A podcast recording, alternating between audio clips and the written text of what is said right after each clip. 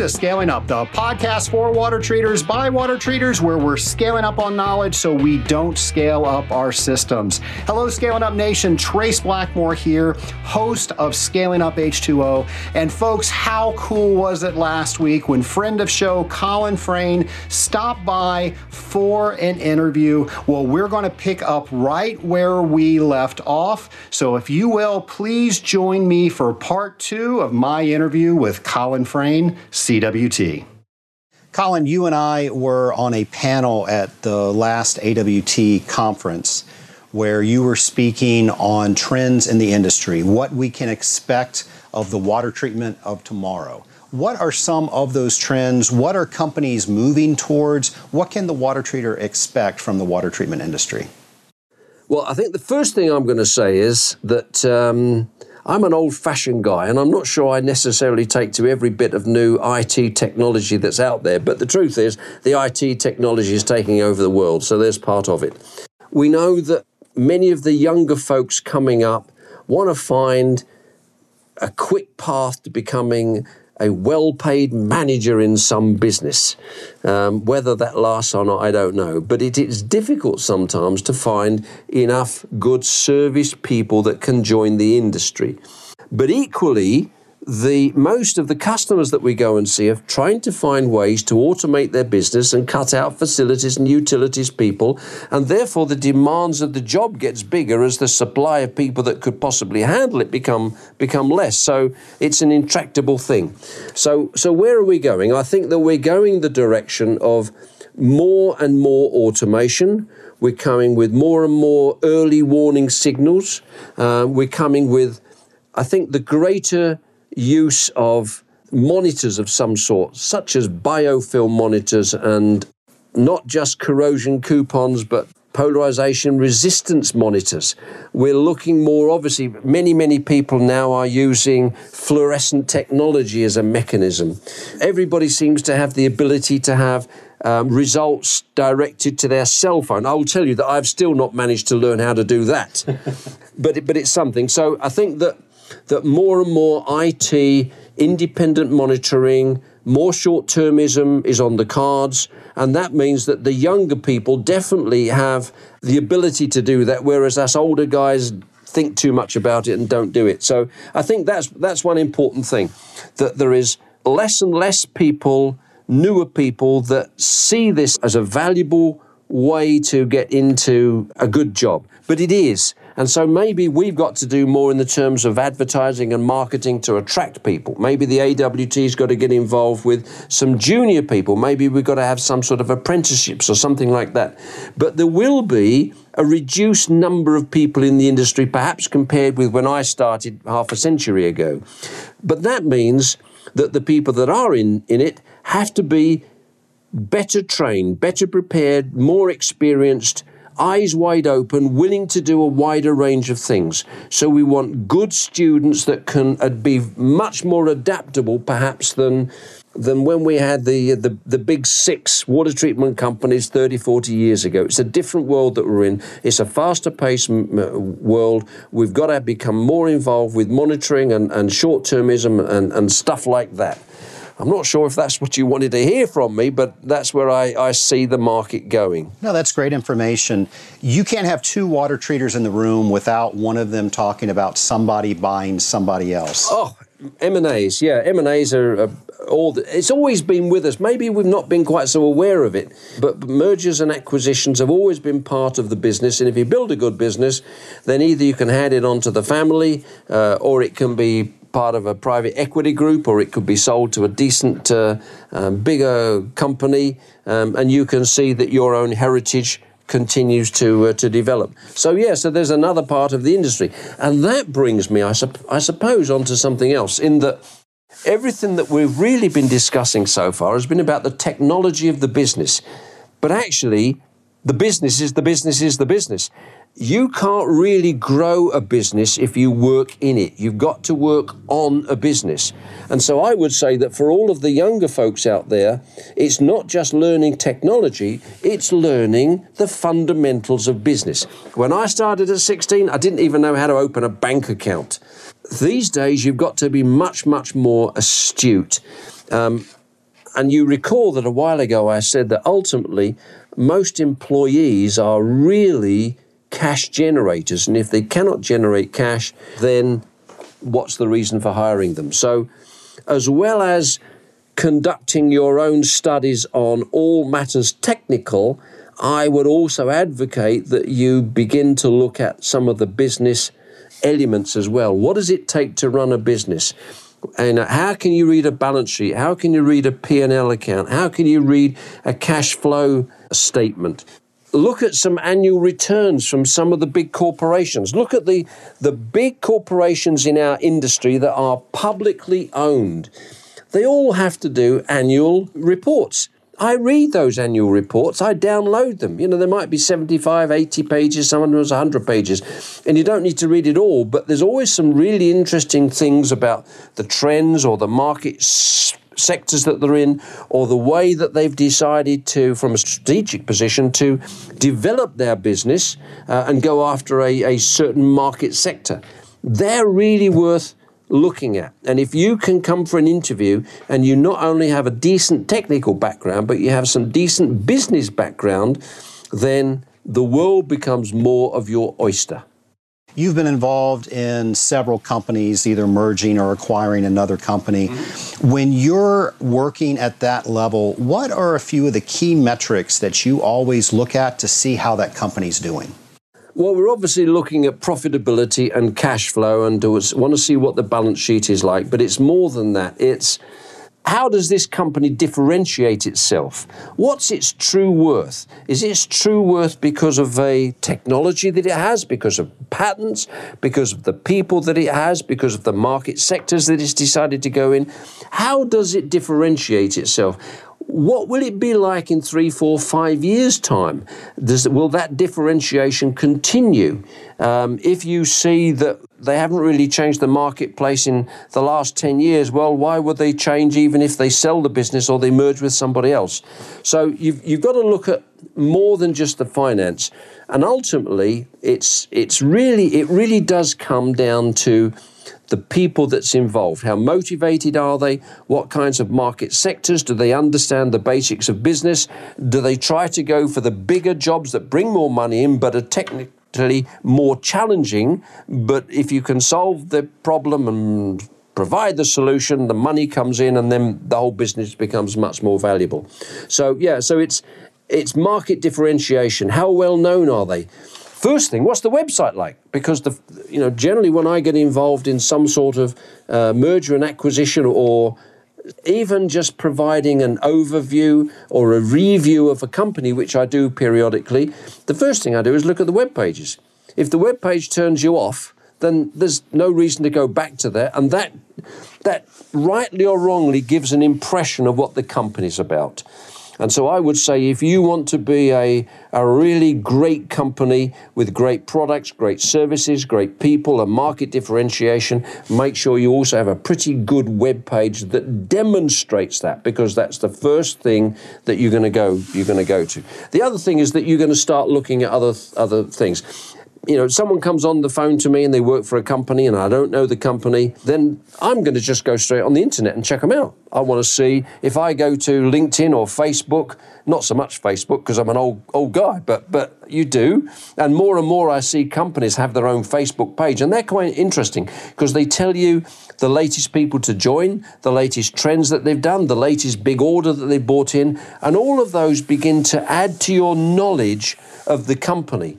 And you cannot seriously think about potentially acquiring that business or selling that business or merging that business or using it as a base for, for growth in a particular market sector unless you feel happy and comfortable about what it is and where it's going and what you think it's worth. And so, you know, there are lots and lots of really smart guys out there, and they're going to be doing the same as me. They're going to be looking at the web page, at the Facebook, at the internet. Bloomberg is another good one to go to. You look at Bloomberg and look the company up, and it'll tell you who the directors are and how long they've been there and, and what they think this business is like.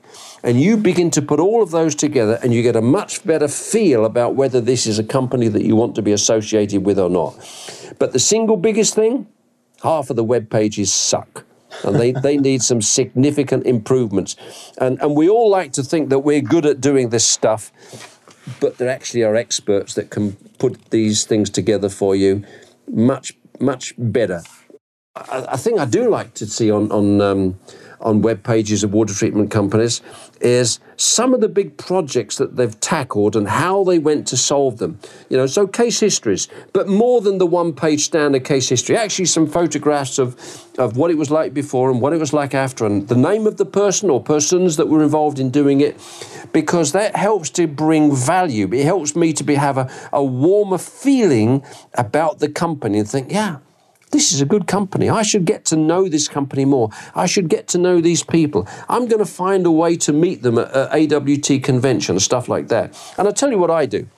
Um, because I get involved a lot in international stuff, and I'm flying around, you know, maybe a fly to London and then I'm going to fly to Belgium or something, I will phone people up that I don't know, but I like their company from what I've seen. I'll phone a guy up and say, um, Sir, you know, you're the CEO of an RO company in Holland. Can I come and see you and have a cup of coffee and a chat? And everybody says yes. Nobody ever says no, you can't. And it's amazing that you get to see what other people do and they're very proud and they will show you around. And then all of a sudden, there's an opportunity to pay it back by, by giving them a lead, or you get a lead, and all of a sudden the network increases. This world is a really small world, and everybody gets to know everybody else in this business. So, if you want to be in this business, you've got to be a player. And that means developing your skills technically, financially, networking with people, and all the rest of it. And there is, I think, there's actually no other better networking system than to start with the AWT. You're traveling working with your consulting customers. Yes. I know there are a lot of people out there, including myself, about how you find these customers and what you do when you actually get there. How do you find out what their problems are? How do you know that you're tackling the right problem? And then what's your process to make sure they solve it? Okay, so let's get this, this straight. I, yes, uh, I run a little consulting business, and most of the time I'm, I'm on my own. But I know other consultants in the business, and if there's a bigger project or a different project, or I need some special skills, then I will uh, I will engage somebody else. So literally, um, I had a phone call an, for an hour long uh, when I was in San Diego with a company in India um, and they want some uh, EPA um, registrations for some products apart from other things. So I instantly phoned a friend of mine who's ex EPA employee, and together we're going to have a like a joint venture, and we're going to deal with this project. When I do M and A's. Um, then I have another friend who really is great at helping me, and two eyes always better than one. So, so that works very well. But the next thing is, I actually don't go out to go and try and find customers. I don't go knock on any doors with the idea of having enticing them to be a customer. I'm very happy to knock on their door and buy them lunch or get a cup of coffee. Or my last call, where the Pakistan technical manager of a laboratory wanted to uh, talk to me about cricket and how great Pakistan was and how poor England had become and feed me with a large piece of cake at the same time. So we had a really good meet, and, and I had no fixed appointment. I just knocked on his door, and he was really happy to see me. I go out to meet these people for my own gratification, my own enjoyment at learning what else is out there. But what happens is you begin to network with these people. All of the jobs that I get in, whether they're a little tiny job or a pretty big job, a single visit or a multi year visit, it starts with somebody emailing me or phoning me and say, You were recommended by X. Can you help me? And what I find is that in general, price is not the object. You don't really have to bid in fact, I don't think anybody really wants to hire a cheap consultant. So the prices can become good, but more often that it's what's the value that you're delivering. And because you've had a recommendation, you have a, a start over everybody else. And so, you know, if I can do a, a, a visit for nothing to start with, uh, then I will do that. Um, I will always give some advice. I will always recommend some uh, information. I will all, nearly always give some technical papers, and not all just by me, by, by some of the other respected people in, in the business, just to help them understand their problem. And what I really want to know is what's the scale of your problem? How big is your problem? How much is it costing you? How keen are you to get this fixed? And if they become keen and they want some uh, they want they want a solution to the problem. Generally, they say, "Well, where do we go from here, Colin?"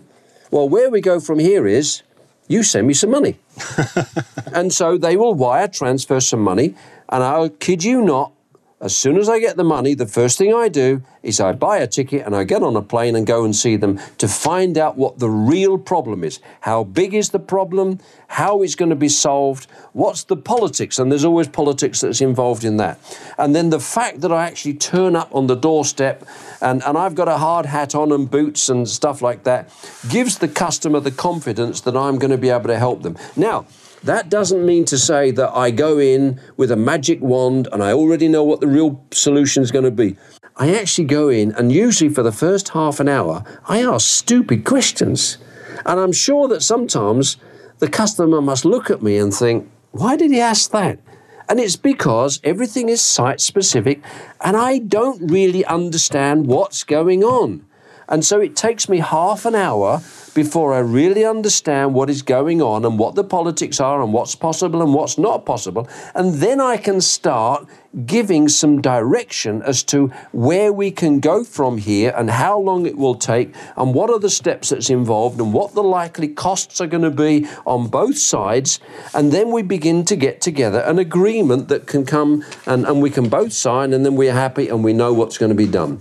But just because you're a smart consultant, been in the business forever, doesn't mean to say that you know everything and certainly not turning up on site for the first time with a magic wand and you can fix everything. You can't. You've got to investigate. You have to be a good water doctor. You've got to be able to ask questions until you can eventually come up with a diagnosis that looks pretty sound. And if you can diagnose it, then the solutions become much easier. And there's always going to be more than one solution.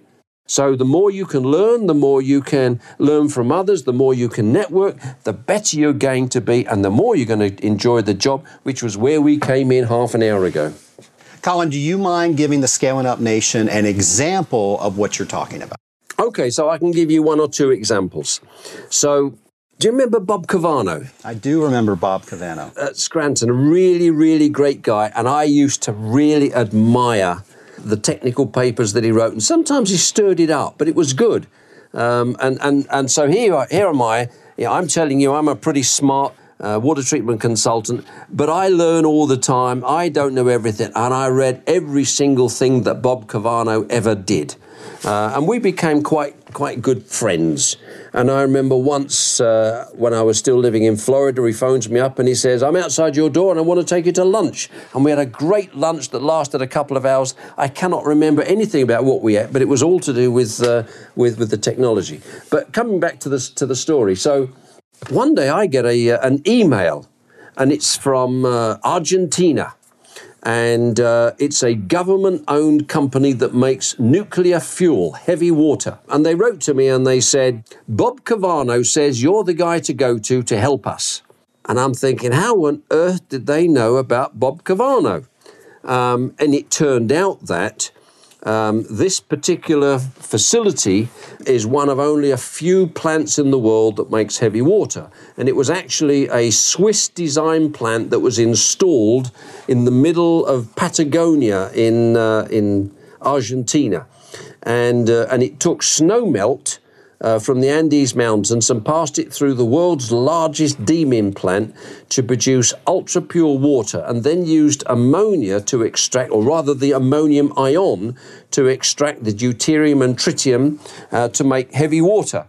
Um, but everything was fouled up and the heat exchangers didn't work and there were I think maybe 300 heat exchangers, and the cooling tower was so large they actually gave me a bicycle to, to cycle round and they wanted me to come out there to help them solve their problems of, of the intense fouling in the heat exchangers, the corrosion in heat exchangers, the fouled up cooling systems, the lack of ability to manufacture heavy water, which was something like sixty or seventy thousand dollars a barrel. You know, a 210 litre stainless steel barrel. And so I spoke to Bob Cavano uh, up in Ohio, and we chatted. And he said, Well, they found me on the internet. And then they read some of my technical papers and thought that this is the guy to speak to. And they were using a major water treatment company, one of the big international firms. But as you know, it's all dependent on how good is the local guy. And if the local guy isn't really very good, then things don't get fixed. And that's how it was. And uh, Bob had helped them as much as he could from his office, but then said, Look, at the end of the day, I'm not the guy to help you from a practical aspect in terms of solving problems on site. I can tell you all the theory of the chemistries and which chemistries to use, but you need a guy that is, you know, can get his hands dirty on site. You need to speak to Colin. So they phoned me and said, please come over. And uh, I have to tell you, it's absolutely fantastic because I flew over to Buenos Aires. I got picked up. And before I got on my domestic uh, plane, we had several hours. Um, so I went round. Uh, they showed me tango dancing in Buenos Aires. I had this superb lunch.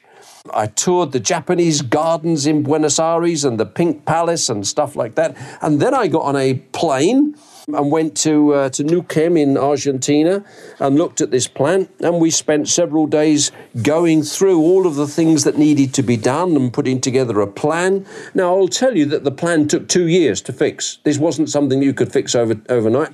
So you know, all of the, the 300 heat exchangers were non-TEMA manufactured, so they didn't meet American specifications for heat exchangers, and they all began to fail. Flow rates were less than one foot a second in them, and so they were fouling. Uh, the chemistry that they had didn't work. The cooling system used to have maybe 150 ppm of ammonia present in it, um, and a lot of that spilt out and went into the river. So we had to find ways to deal with that. So we had to modify the wastewater treatment plant. We had to clean out the cooling system. And they really didn't believe me when I told them that we were going to put half a ton of dispersant, biodispersant in there. You know, it, and, and we had then had to find a way to stop six feet of foam in a cooling tower that was hundreds of yards long. But finally, they believed what I said, and we did it, and we extracted more than 20 tons, 20,000 kilos of bio slime from the cooling tower. So, so this is a backhoe that we've got inside a cooling tower to be able to deal with that. And then the 300 heat exchangers, we had to repair them or get new ones, and we can't bring them all online at the same time. It took two years.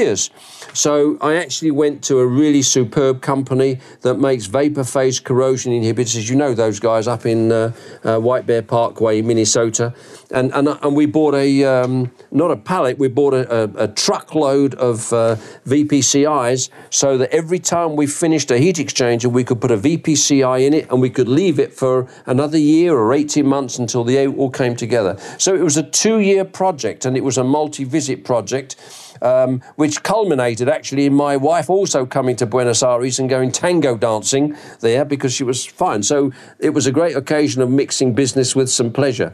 So that was a two year project, but the government was under the gun because it had to deliver under contracts to Canada and India, and it couldn't until someone came and gave some direction as to how to solve the problem, how to create new formulations that would deal with that. And there was a whole bunch of things, but it was a, it was a, uh, a really good exercise. So, Colin, it's funny you mentioned Bob Cavano. When I started Blackmore Enterprises 2004, my first convention with AWT was in Palm Springs. And I was just getting involved with AWT. I didn't know a lot about the association. So I went over there by myself, and I believe I had to make a connecting flight over in Phoenix. Mm-hmm. So we got on a big plane here in Atlanta, went to Phoenix, then got on a little teeny plane in Phoenix to go over to Palm Springs. Well, I sat next to a gentleman, had no idea who he was. And he asked me, where, where are you going to? And I told him I was going to the Association of Water Technologies Convention. And he said, Me too. That was Bob Cavano. We had a 45 minute plane ride It was the most fascinating conversation I ever had. I always cannot wait to get off of an airplane. I was hoping that that plane was five hours longer than it actually was. And that was one of the reasons that I started this show. Had I recorded that conversation, I think so many people could have gotten benefit out of mm-hmm. it. So, uh, and unfortunately now I, I can't interview Bob Cavano. So I wanted to make sure that uh, more people in the water treatment community could have access to all these water treatment Jedi that we have out there because things that you know, things I think we mentioned Bruce Ketrick already, all these guys, you have, have made mistakes that I can learn from, that other people can learn from, and everybody's fine with sharing them. Yeah. So indirectly, Bob Cavano was responsible for yeah. this podcast with this consulting work, you don't always win, you know. So, as an example, I'd worked in I'd worked I've worked in most of the Caribbean islands, and in fact, at one stage, I actually had some some factories and and uh, warehouses and so on uh, in the Caribbean. So the Bahamas and Guyana and uh, Suriname and um, Guatemala and Honduras and Belize in Trinidad, uh, Barbados, um, all of those places I've, I've worked in. So I remember I get this call uh, from people I've worked with before in Trinidad. And um, so I go over to Trinidad, and it's actually longer than you think because it's right at the, the bottom end of, uh, of the Caribbean.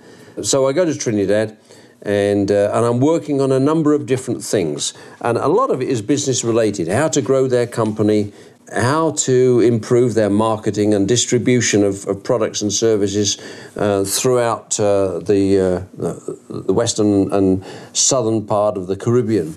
And then we, we're doing some lectures and programs like that, looking at chemistry and formulations and a whole bunch of a whole bunch of things. And, and this is done on a fixed price. You know, this is how much I would charge you per day. You pay that amount of, of dollars each day and pay for the airplane, and then you pay for the uh, the hotel. And so that's what they do. Now, when I'm there, my time is your time. Anything you want, anything, any, it doesn't have to be in a spec. Anything you want is what we'll discuss. And so we did all of this, and then when it was all finished, they said, "Oh, you've still got some time before your plane goes, Colin. Could you kind of do some consulting for us?" Sure. Okay. Right. Well, we're going to go over to the island where there's an oil refinery and we're going to look at a company, a private company, that has agreed to take their oily wastewater and to clean it all up and then resell it to them as makeup for boiler plant, for high pressure steam boiler plant. And uh, so we would like you to kind of be us and, uh, and go and consult and show them what they're doing wrong. So we go over to see this facility, and that's what they've got. They have water coming in, which is oily wastewater, and then they have a series of processes designed to clean up that water such that when it emerges from a reverse osmosis plant, it can be sold back to them as high quality feed. So I went on a quick tour. And probably after 20 minutes, I could see all the individual components that they had got which was like a coalescer to uh, to remove the oil, and then they had a biological treatment plant, and then they had a uh, tower to actually cool the water down so mesophilic can work on activated sludge and, and destroy that. Um, and then they had a uh, some cartridge filters and then a reverse osmosis plant, and none of it worked. It was absolutely all full of oil and the engineer in charge knew everything and really didn't want to listen to me because he'd already decided what the problems were. But you look at it and you think this is absolute utter devastation. And it was quite clear that from a business perspective, they were likely to be sued because they weren't able to supply the right quality of water. So I went round and, and said, okay, so let's have a look. You have an oily wastewater separator that isn't working you have all of your reservoirs fouled with oil. You have a biological fixed film bioreactor, it's full of oil. You have a cooling tower that you can't use anymore, it's full of oil. You have a reverse osmosis plant. You have a sand filter that doesn't work. And in fact, actually, that was a laugh because it was a Chinese, a massive Chinese sand filter but the grains of sand were rocks. They weren't sand, it was rocks. It was never going to filter anything at all. And then they had the reverse osmosis membranes, and I'm looking at the f- totally fouled membranes that's absolutely screwed. And so I, I said, okay, well, would you like me to tell you what I think we should do? And it was, no, we know what to do. And what we're now going to do is spend $2 million and put another piece of equipment before the reverse osmosis. And this is going to be a variable film microfilter. And this kind of equipment looks like a, a regular ultrafiltration plant, uh, vertical pressure vessels, but inside it's a bit like a, um, a bag filter. But it's, the bag is made of a membrane, and what happens is the higher the pressure that you push the water through, this stretches and actually the pores become smaller and smaller. And you can get it from 10 micron going down to perhaps a, a 1 micron filtration rate, depending upon how you stretch it and how you pressurize it. And I thought to myself, why are you wasting $2 million on a piece of equipment that is also going to get fouled? Where Wherefore, one tenth of that price, you can go back to the very beginning and you can improve your oil removal, which was the, the source of the problem. The real problem was they had signed a contract to take so many gallons a day and produce so many gallons a day, or cubic meters really, without specifying what the minimum and maximum water quality was that they were going to be able to accept. And so they signed this in total blindness, expecting the water quality to be the same all the time. And of course, it changed. Why did it change? Because of the variations in production and the variations in crudes that they were being received in the first place.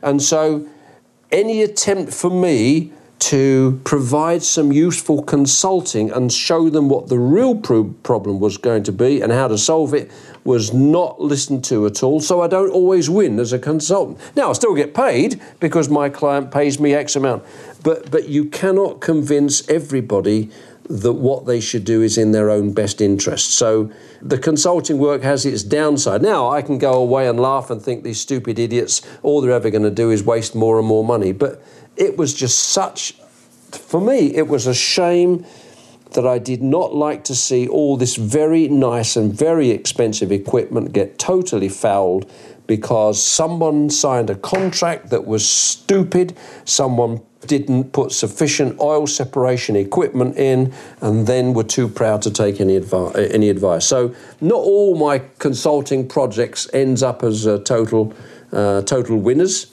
Um, you win some and you lose some. For the most part, it's good, but it was it sticks in my mind because it was so clear what the root cause analysis was when you do your troubleshooting, but somebody in charge did not want to listen, and it was going to end in a big lawsuit.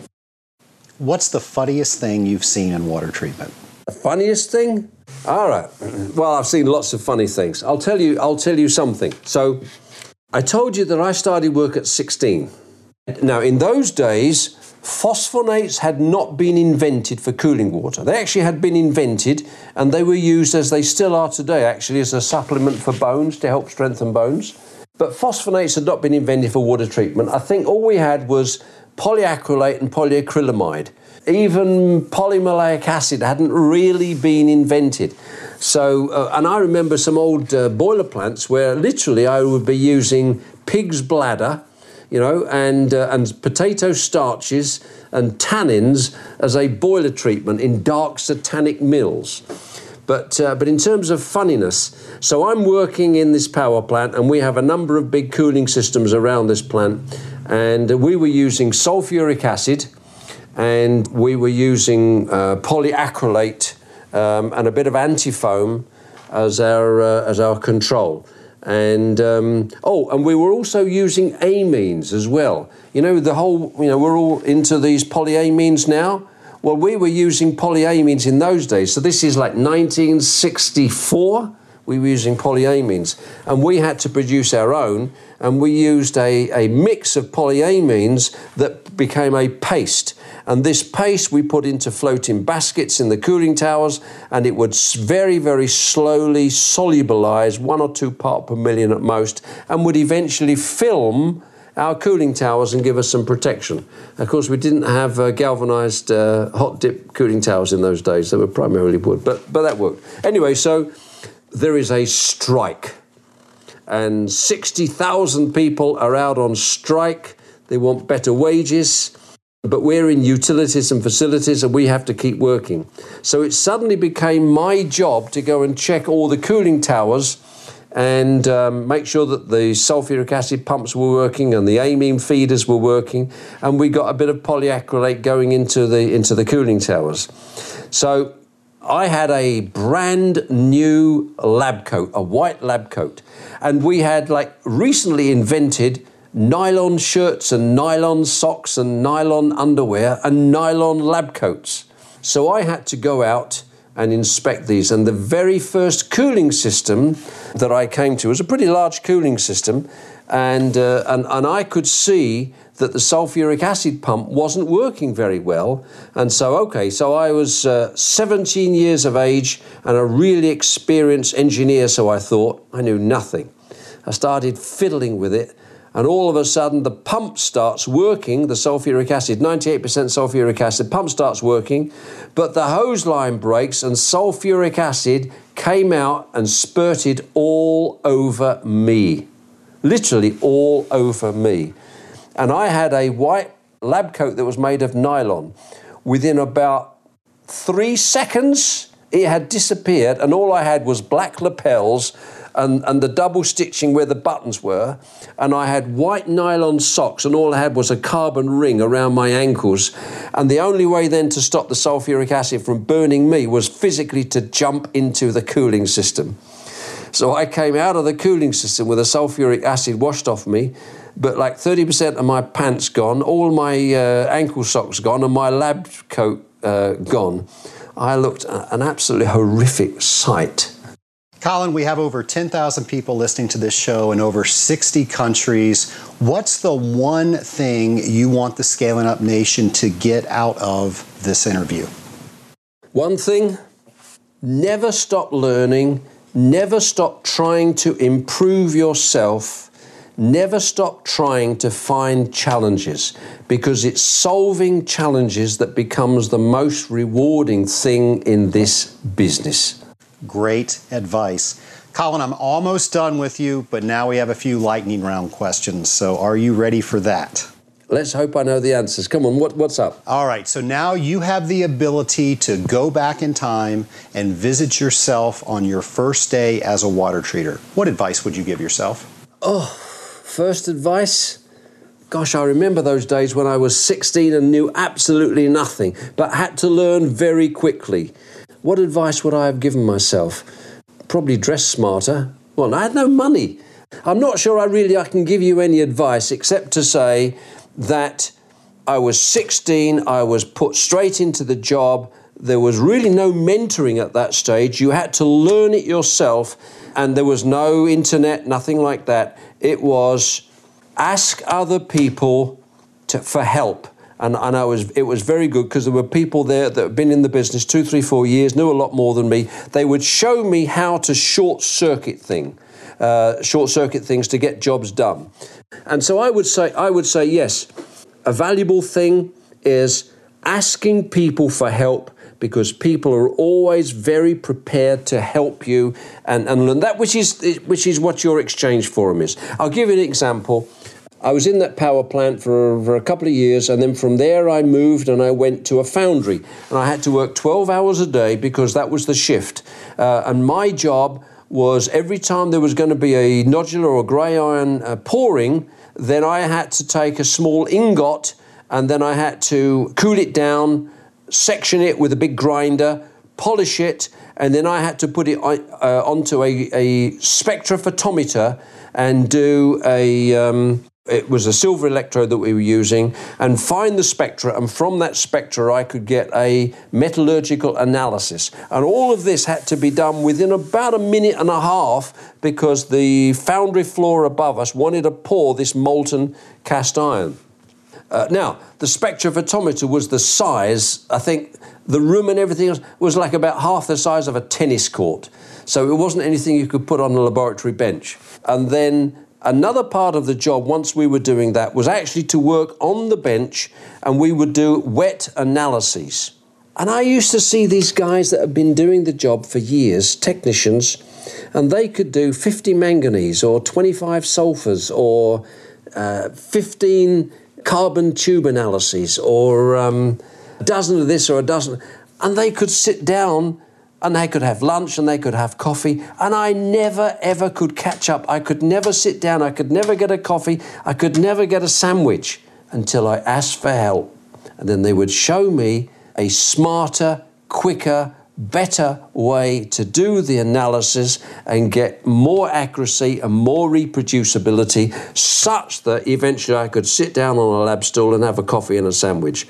So that that came down to asking people and they weren't necessarily um, more educated than me. Very often they were technicians, but they'd been doing the job for 20 years and they knew their job inside out. They were older people, but you had to respect those people and they would really help you so that you could do the job better. In this industry, that's what we've got to do. We've got to rely on mentors of some sort. I think we hadn't even invented the word mentors at that time, right? But that's what they were. They were mentors that would help me do my job better, and that's what we've got to do. Um, so, yeah, first day, find a mentor to help you grow and, and do your job better. When they make a movie about your life, what actor do they get to play Colin Frayne? Uh, who's the biggest comedian? Because because my my youngest daughter in New York says to me, Dad, she said, how can it be that a guy as smart as you can be so stupid all the time with the things that you do? And, and so, yeah, they would need to find a good comedian because, yeah, you think this is like the, the sophisticated Colin. No, I'm not. I screw up so many times. My, my, my kids and, and my wife and grandchildren, we all get together every single year. We have a vacation together on one of the Caribbean islands, the Bahamas or St. Thomas or St. John or something like that. And they absolutely love being together in the kitchen with a large glass of wine and peeling the vegetables and saying, do you remember the time when Dad ran out of gas on the top of the mountain? Do you remember the time when he got in, uh, embedded in a dried up riverbed, two feet deep with sand.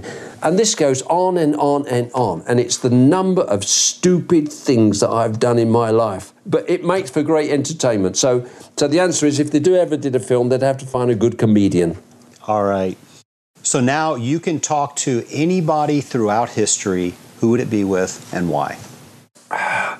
I think there's lots and lots of people that I'd like to speak to. I, what I do find fascinating, and it, and it might well start with somebody like Michelangelo, that was not only a superb painter, artist, but mechanically engineering was great. But what I also, from my chemistry background, what I really like is the mid 1980s, uh, mid uh, 1850s, 1860, 1870, when when we all of these people were inventing rules, finding new elements, discovering reactions and stuff like that. And there's a whole bunch of people, probably from Charles Darwin onwards, and, and you look at, you know, the Heisenberg uncertainty principle. Well, who was Heisenberg? I'd love to be in a lab with Heisenberg and all the people that, that were there with him. So, uh, yeah, I would, I would really, really love to talk to the scientists of their age, from Michelangelo onto Darwin, onto the scientists from the 1850s, 1860s, all the way up to the modern day. And there's not one single person, but I find a real fascination in the discovery of of the discovery of elements, the discovery of the reactions, the way that the reactions can get changed into viable production processes, and the money that then can then flow from, from there. Interesting thing Cavendish Laboratory. I've been to the Cavendish Laboratory in uh, Cambridge, at Cambridge University. It's a nondescript red brick building that is full of laboratories and researchers been done. And it was built at about 1830 or 1840, something like that, in, in Cambridge City, in part of Cambridge University. That laboratory generated 27 Nobel Prize winners. Wow. I would have loved to have been I never went to Oxford University or Cambridge University. I would have loved to have had spent some time in Cavendish Laboratory and be able to see what went on and see the the, the mementos from the people that were there before and the things that they had invented. That would be, or discovered, that would be fantastic. Well, Colin, I want to thank you for coming on Scaling Up H2O. This has been so much fun to interview you. I'm sure we could probably spend another two hours talking but I'm going to have to ask you to come back some other time. And I just want to thank you for coming on the show. Well, if we we could certainly spend another two hours, and I think I'd probably divert it and give you some of the total stupid stuff I've done in my life around the world. The fact that I've escaped with only like the loss of two fingers, you know, is is pretty good because it's a wonder I haven't lost my my neck as well. But no, I've had a really great time, as I told you. I don't have any difficulty in talking, and, and I love talking, and everybody in this business does. But it's a fascinating industry. It's a never-ending industry, and I'm really, really pleased to have had the opportunity of, to sit down and talk with you. Thank you very much indeed. Nation, I know you enjoyed that interview. Colin, thank you so much for sharing some of the stories that you've been able to amass over your water treatment career. And folks, there is no secret about it. Colin had never listened to the show before today. After we finished recording, I showed Colin how to get podcast on his smartphone, and he let me know that when he went back home, he he listened to a couple of episodes. So Colin's listened to the show now. And of course, Colin's been on the show several times when I've done my walking around either technical training or the convention at AWT or even the recent ASHRAE show. And I got Colin to do a quick interview. Well, we finally got him on the show you all in the Scaling Up Nation can see why I wanted to bring him on the podcast. I hope you enjoyed that. Some of the themes that Colin spoke about are themes of this show, and I think it's great because he has never listened to this show before we did that recording. But he said, don't do water treatment alone. There's so many people out there that are so willing to help you. All you have to do is ask. And you know that one of my common themes for scaling up H2O is for people to ask others to mentor them. Well, you heard it from somebody who's been in the water treatment industry for well over 50 years that he still gets information from others who know different things than he does. So, folks, you never stop learning. That was another theme that he kept on saying. That's a theme of this show.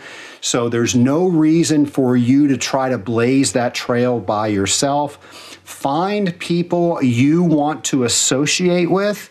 Find people that have information that you know you need to know, and then ask if you can learn from them.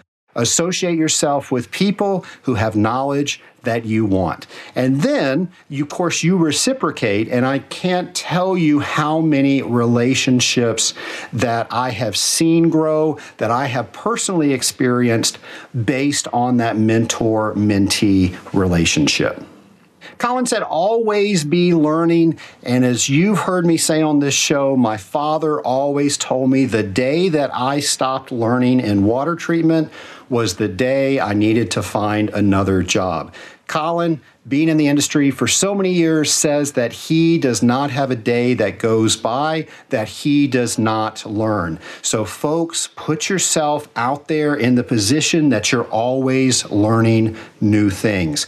Are you going to venues that allow you to learn new things? Are you asking questions of people that allow you to learn new things? Are you reading? Are you doing research that allow you to learn new things? New things you're going to have to take some work at. You're going to have to make the decision that I am consciously going to go out and I'm going to learn something new every day and then reward yourself when that happens. Folks, look for that each and every day. Well, you might have heard me mention this to Colin. We're over 10,000 subscribers in over 60 countries. Folks, that is amazing to me. And I want to thank all of you out there in the Scaling Up Nation. And I want to ask that you help me not stop there. I know there are a lot of water treaters out there that don't know about Scaling Up H2O. So, all of you out there are ambassadors of the show. And I ask you to talk to other water treaters traders about scaling up H2O because hopefully this show is the catalyst that gets us thinking just a little bit different and it allows the water treatment industry to continually get better because all of us are getting better. Folks, thanks so much for listening and I look forward to coming to you next week on Scaling Up H2O.